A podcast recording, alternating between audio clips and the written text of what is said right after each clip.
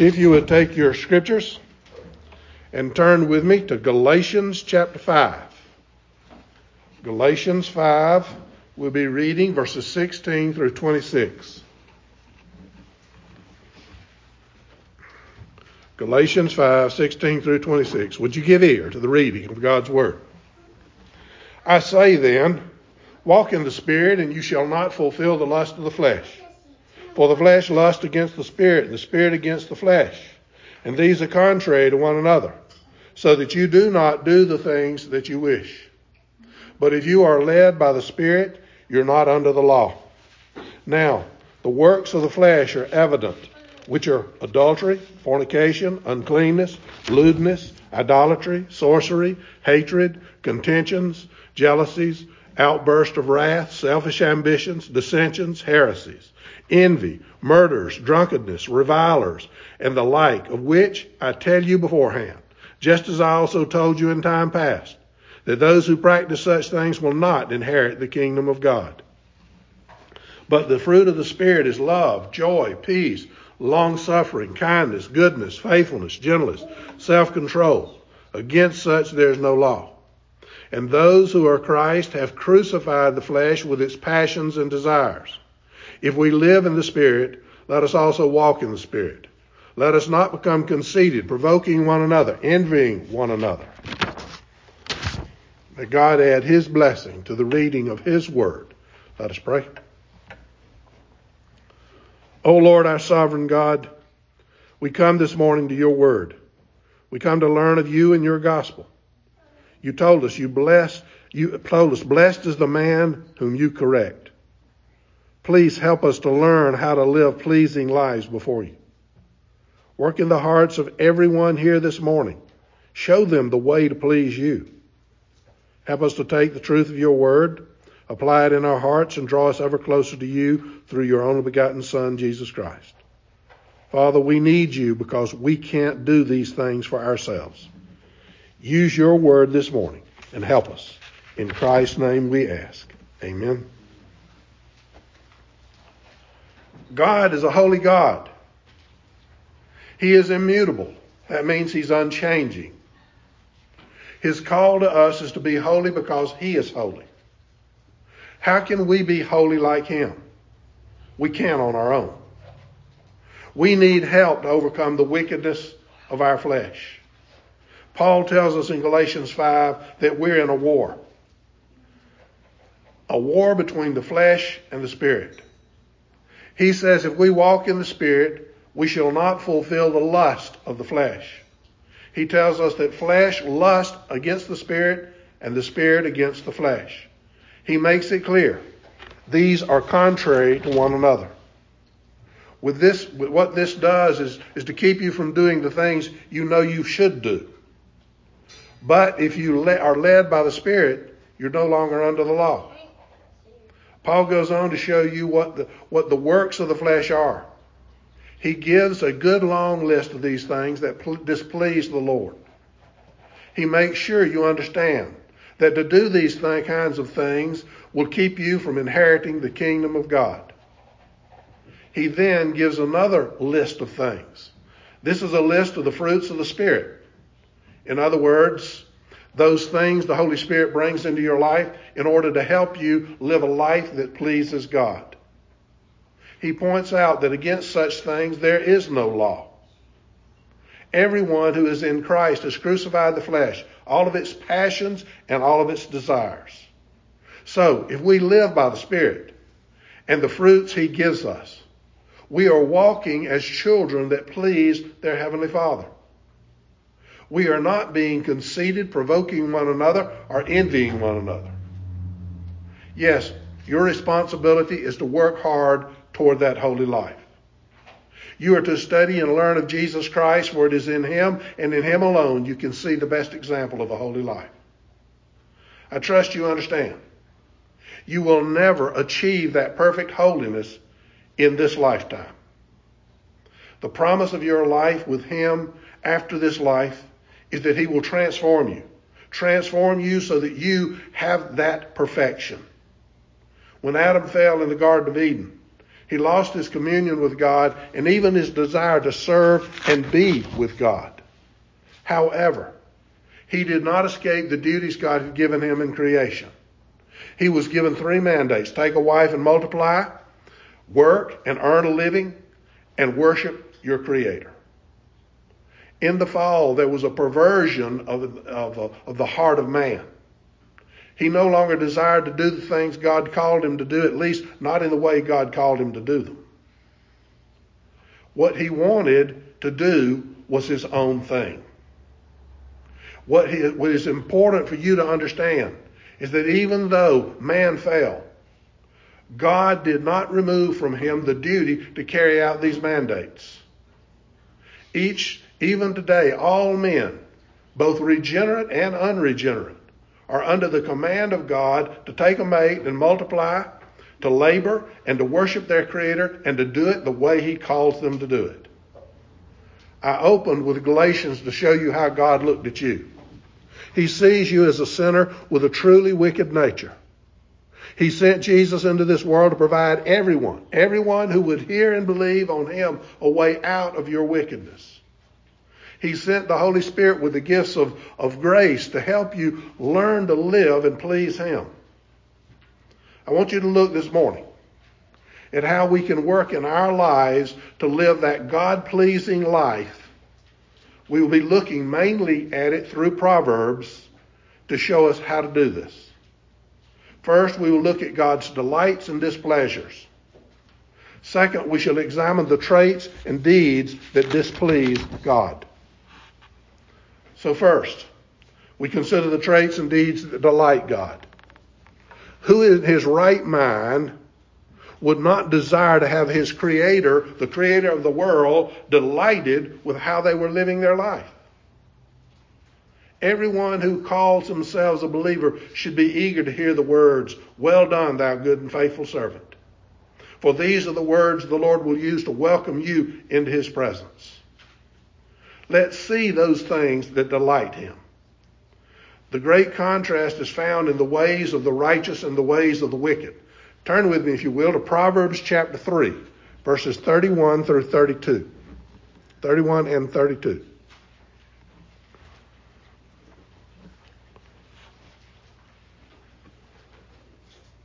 Proverbs 3, 31 and 32. Do not envy the oppressor and choose none of his ways, for the perverse person is an abomination to the Lord, but his secret counsel is with the upright. You're told not to envy the oppressor or the violent man. Now, who is this violent man? This is the self centered man. The man that treats others as though they have absolutely no worth. He is the bully, the tyrant, the wife beater, always in a rage. You are warned to stay clear of his ways. This is not the man you are called to emulate. He's following what Paul called the works of the flesh. To follow this fellow's ways is to blindly stumble down the path of destruction.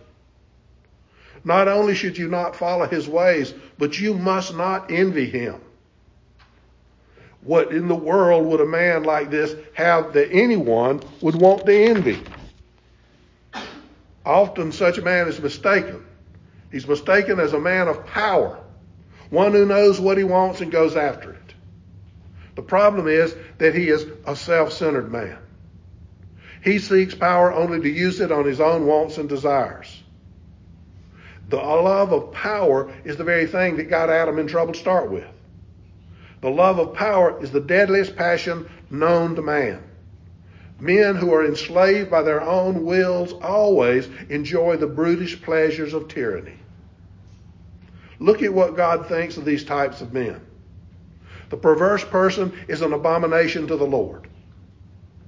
All that have such a perverse heart are those who are in rebellion against God. They are practicing the works of the flesh and they will never, never inherit the kingdom of God. Why? Because God hates the wicked. His wrath is against those who rebel against him.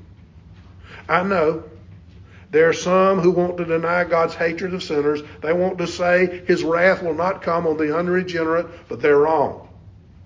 Listen to Psalm 5, verses 4 and 5. For you are not a God who takes pleasure in wickedness, nor shall evil dwell with you. The boastful shall not stand in your sight. You hate all workers of iniquity. Now, the word hate here in this verse comes from the Hebrew root meaning to hate or despise personally. It carries the connotation to, some, to find something odious. Psalm 21 9 says, You shall make them as a fiery oven in the time of your anger.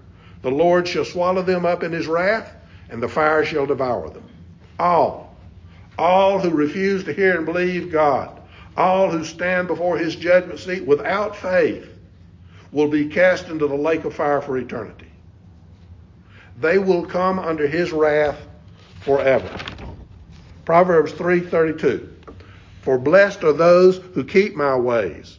You're told in Proverbs 11:20, but the blameless in their ways are his delight. How can a man be blameless before a holy God? There is only one way.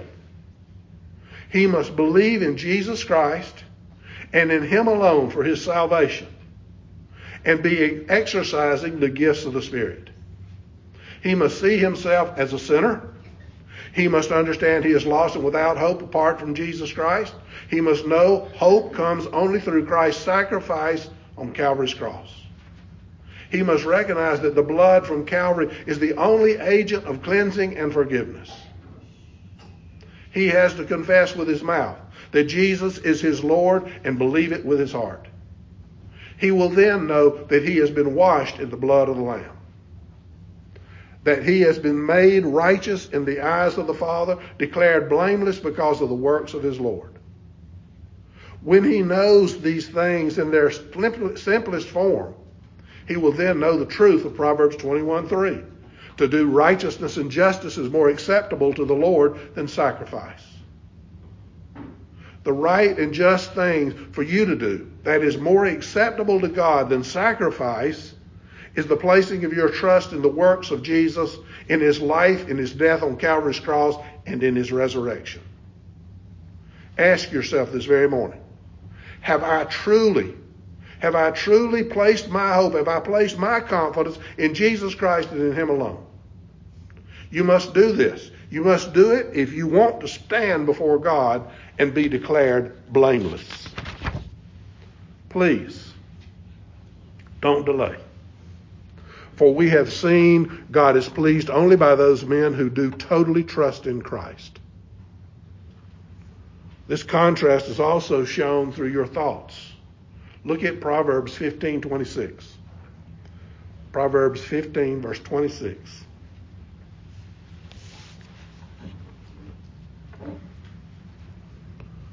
Proverbs 15, 26. The thoughts of the wicked are an abomination to the Lord, but the words of the pure are pleasant. Here, you see that God is also concerned with your thoughts. Do you not see that the fruits of the Spirit deal with more than your physical conduct, but also your mental thoughts? Too many times we fail to consider our thoughts and that they carry a responsibility. You were created in God's image. The greatest, the most amazing part of that image is your ability to think and reason. When God created you, He gave you the privilege of self contained thought. With the privilege comes responsibility. Paul says in Philippians 4 8, you should think on whatever is noble, whatever is true, whatever is right, whatever is pure, whatever is lovely, whatever is admirable. If anything is excellent or praiseworthy, think about such things. This is exactly how God created Adam to think. He gave Adam the duty of pure and good thought. He provided Adam with a nature that was perfect in righteousness, knowledge, and holiness. Because of Adam's bad choice, because of sin, Adam lost the ability to continue with pure thought. God, seeing man's heart and evil thoughts, sent Jesus Christ to die and shed his blood so that he might once again give some men the help they required to fulfill this duty of pure thought. He gave even more help in the sending of the Holy Spirit. He provided the gifts of the Spirit to help man grow in his love of his life with God. Just as God loves right and just acts of men and detests the acts of the wicked, so he detests the thoughts of the wicked and loves the thoughts of the pure in heart. How is it you can have a pure heart? You can have it only when God gives it to you through Jesus Christ and fills it with the Holy Spirit. It comes only to those who come into the new covenant by hearing and believing on Jesus Christ and on Him alone. God delights in men who tell the truth. Proverbs 12:22. Lying lips are an abomination to the Lord, but those who deal truthfully are his delight. How is it that a man can tell the truth? He must first have a new heart. In Genesis 6 5, you're told that the natural man with his old heart has a continuing flow of evil imaginations from that heart. Those imaginations are the works of the flesh. Natural man is always telling lies, even to himself. Do you live up to this standard of truth in your life? I don't. And I don't believe I will ever in this lifetime. The only hope before a holy God is Jesus Christ. Christ came and took on flesh and blood, living out a holy and perfect life. He died sacrificing his life because you were not able to complete the task before you. You couldn't do it. The only hope you have of entering heaven is to totally trust in the works of Jesus Christ. Because of your love for Him, you try to live your life as honestly in both deeds and thoughts as He empowers you to do. My friends, it comes down to commitment.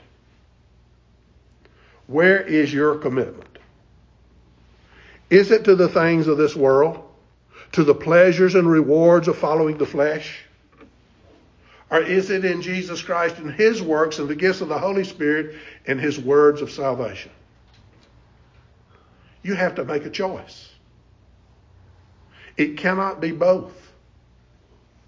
Either you love Christ and know your need of Him to live a God pleasing life, or you think you can accomplish all you need to enter heaven on your own. The decision is clear. Follow yourself in your own thoughts or follow Jesus and live in his wisdom.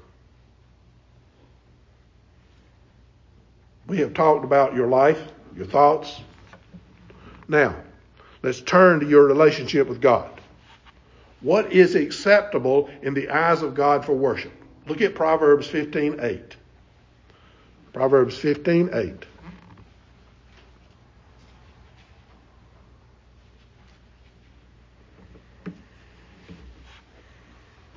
Proverbs 15:8. The sacrifice of the wicked is an abomination to the Lord, but the prayer of the upright is his delight. It doesn't matter what the wicked man brings before God. It is detestable because of the condition of his heart. His heart is wicked and beyond cure. Those who come in the name of Jesus Christ, offering to praise God in the way he, his revelation calls for, will be accepted because they have been given a new heart. If you want to please God as you come to worship Him, you must first acknowledge your sin and your need of His help to overcome sin and its guilt. He will only hear those who call on Him through Jesus Christ. Salvation is the first act of true worship. What about the person who calls out to Jesus but does not change his life?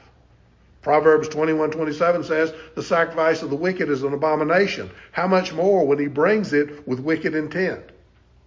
There are those who will come to church. They'll even walk an aisle and claim they have given their life to Christ. But they go away and they change absolutely nothing about how they live their life. They're still walking in the lust of the flesh. They didn't come because their heart made them come. They came because they wanted to cover a base, just in case all this stuff about Jesus is true. They're not doing it because they believe it. They are doing it for an evil purpose. They're trying to con God. The Lord hates this type of behavior. These are the hypocrites and brood of vipers Christ spoke of often. Salvation requires a heart change. It is only a heart change that begins this process, not a mental redirection, not an emotional breakdown, not a personality change. And yes, all of these things are, come, are in the new heart, and will, the new heart will cause all of this to come about in you. Because they are grounded in the new heart and are strengthened by the fruit of the Spirit. No one, no one can con God. You may think you're a great con artist. But at heaven's gate, your ability will be useless. God knows the thoughts and the intents of every man's heart. His word is sharper than a two-edged sword, able to separate between your thoughts and deeds. You are known, and the displeasure of God rests squarely on all, all who refuse to call on the name of Jesus Christ with a humble heart. What will happen to the prayers of those who come without a new heart? Those who come without the fruits of the Spirit. Proverbs 28 9 says, the one who turns away his ear from hearing the law, even his prayer is an abomination. God does not hear and respond to the prayer of the one in rebellion against him. In Deuteronomy 12:32, we're told, "Whatever I command you, be careful to observe it. You shall not add to it or take away from it." Now Moses is instructing the Israelites in worship here. To come before God and worship must you must come only as he directs. Paul in Colossians 2:23 says that even though the worship constructed from the imagination of man has an appearance of wisdom, it is self-imposed and worthless before God. Your worship must have nothing in it except what God says is needed and must omit nothing God says is required. To live your life as one of God's children, pleasing Him, requires that you be honest in your business dealings with others. Proverbs 11:1. Turn over there. Proverbs 11:1.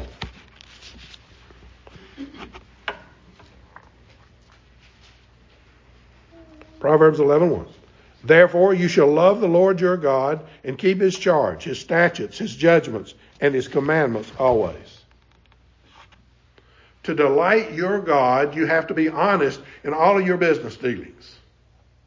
You must be you must do whatever it takes to even avoid the appearance of evil. Proverbs 16:11 says, "Honest weights and scales are the Lord's; all the weights in the bag are of his works." This shows that honesty comes from the Lord. Only those with a new heart and the gifts of the Spirit can really be honest. With that said, it must also be made clear even with a new heart, you must fight hard to stay honest. Your old flesh hates honesty, and you must fight it all the time. Remember, you're in a war between the flesh and the spirit. Therefore, you must know that the measure of all the weights is in the hand of the Lord. Jesus came into this world to be the one true weight. He and He alone is your standard. If you will live your life checking your ways against Him, you will find constant correction and the pleasing smile of God on your life.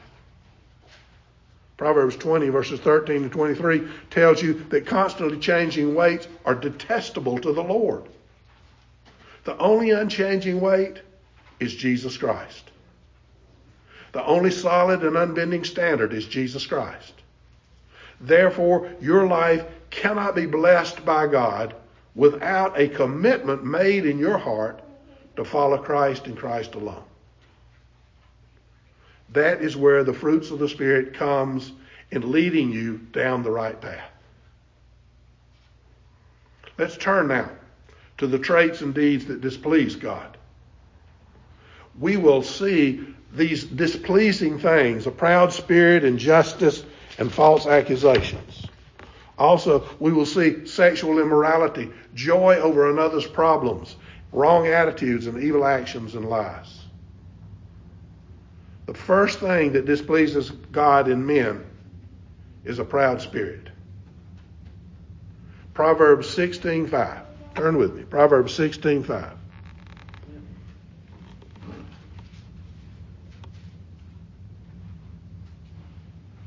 Proverbs 16:5. Everyone proud in heart is an abomination to the Lord. Though they join forces, none will go unpunished.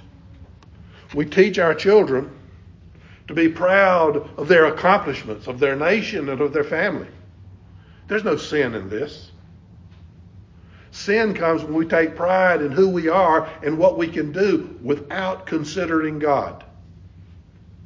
That type of pride holds the heart back from God. It lifts itself up against Him. It contends for supremacy with Him. When it strikes at God, God strikes back. 1 Peter 5 5 tells you, God resists the proud, but gives grace to the humble. This false pride comes because of intellect, beauty, talent, wealth, station in life, or perceived goodness. Men obsessed with such pride forget that, as Paul says in 1 Corinthians 4 7, they have nothing which they have not been given. God hates such pride. For those who believe in Jesus, they must see that their salvation and everything else they have is a gift from a gracious and loving God. Humble yourselves. Humble yourselves before Jesus Christ and give thanks and praise for his mercy and grace. For without it, without it, you're destined to spend an eternity in hell. Second thing we see that displeases the Lord is injustice and false accusations. Proverbs 17. Turn over there. Proverbs 17, 15.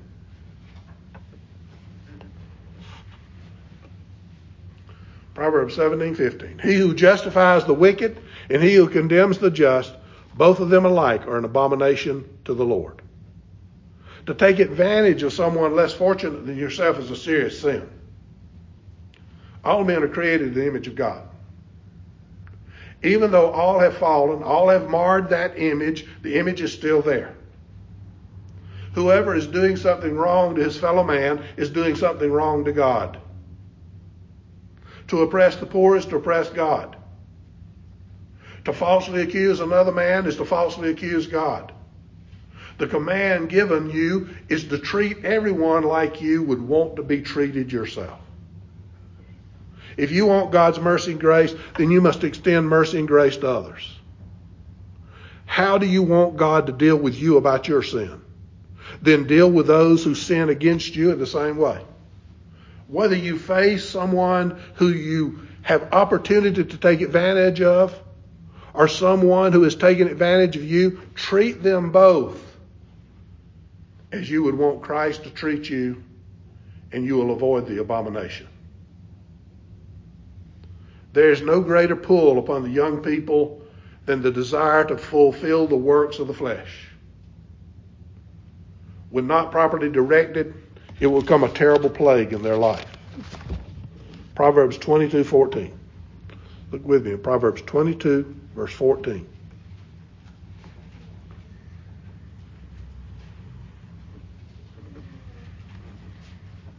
Proverbs 22:14. The mouth of an immoral woman is a deep pit.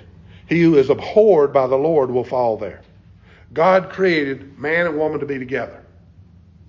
One man and one woman, the two becoming one. Paul says the violation of this command is a sin against your own body. It is an abomination against a holy God. It ignores his created purpose for the body. The Bible is clear. Sex is a great temptation. It also says men who refuse to hear this call to purity will find his wrath upon them and will fall deeper and deeper into this sin. We need to be teaching our young people the truths of God's Word. We need to help them grow in their wisdom of God, lest they be swallowed up by such sin. And you don't have to go very far today or pick up a newspaper, turn on a radio or TV to see what they're trying to pour foist on our children today. We need to stand on God's word. In the next thing that displeases God, we have a very hard thing for the human heart to avoid Look at Proverbs 24, verses 17 through 18.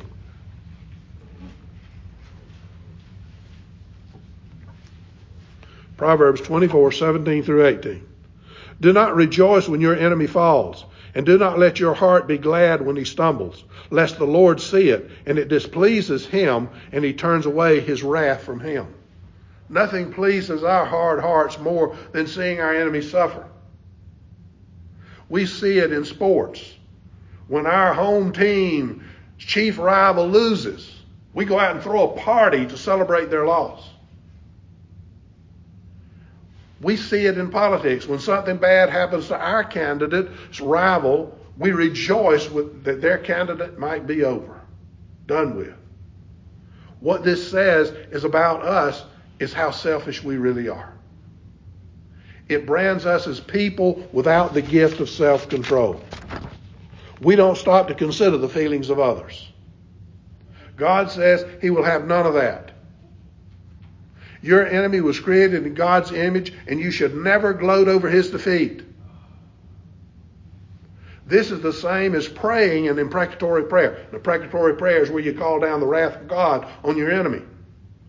It must be prayed with grace and mercy. You must weep for your enemy and pray God would save his soul. What does Jesus tell us about our enemies? He tells us to love them. Last, Last, we see that wrong attitudes, evil actions, and lies are detested by the Lord. Proverbs 6, verses 16 through 19. Turn over there. Proverbs 6, 16 through 19.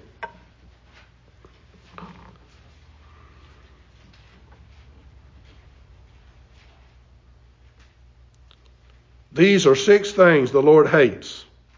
Yes, seven are an abomination to him a proud look, a lying tongue, hands that shed innocent blood, a heart that devises wicked plans, feet that are swift in running to evil, a false witness who speaks lies, and one who sows discord among brethren.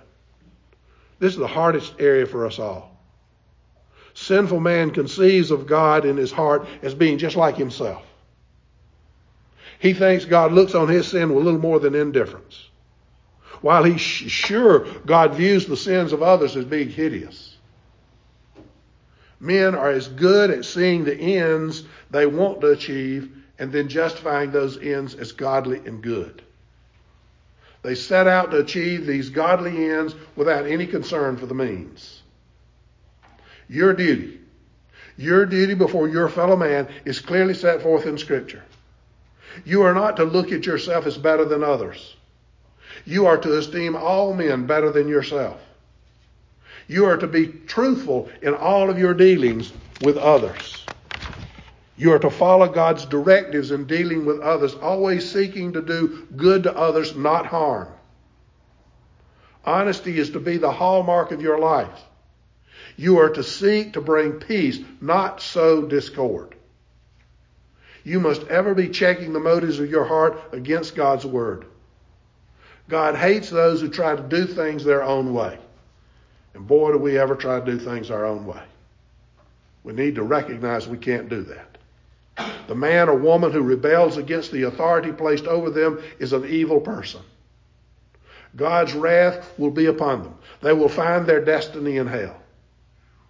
The person who reads God's word and makes it his goal to be obedient will find peace and hope for his life in Jesus Christ. There's only one escape. Only one escape from the wrath of God. That escape is to fall on your face, acknowledge your sin, and call on Christ Jesus. That's what pleases God.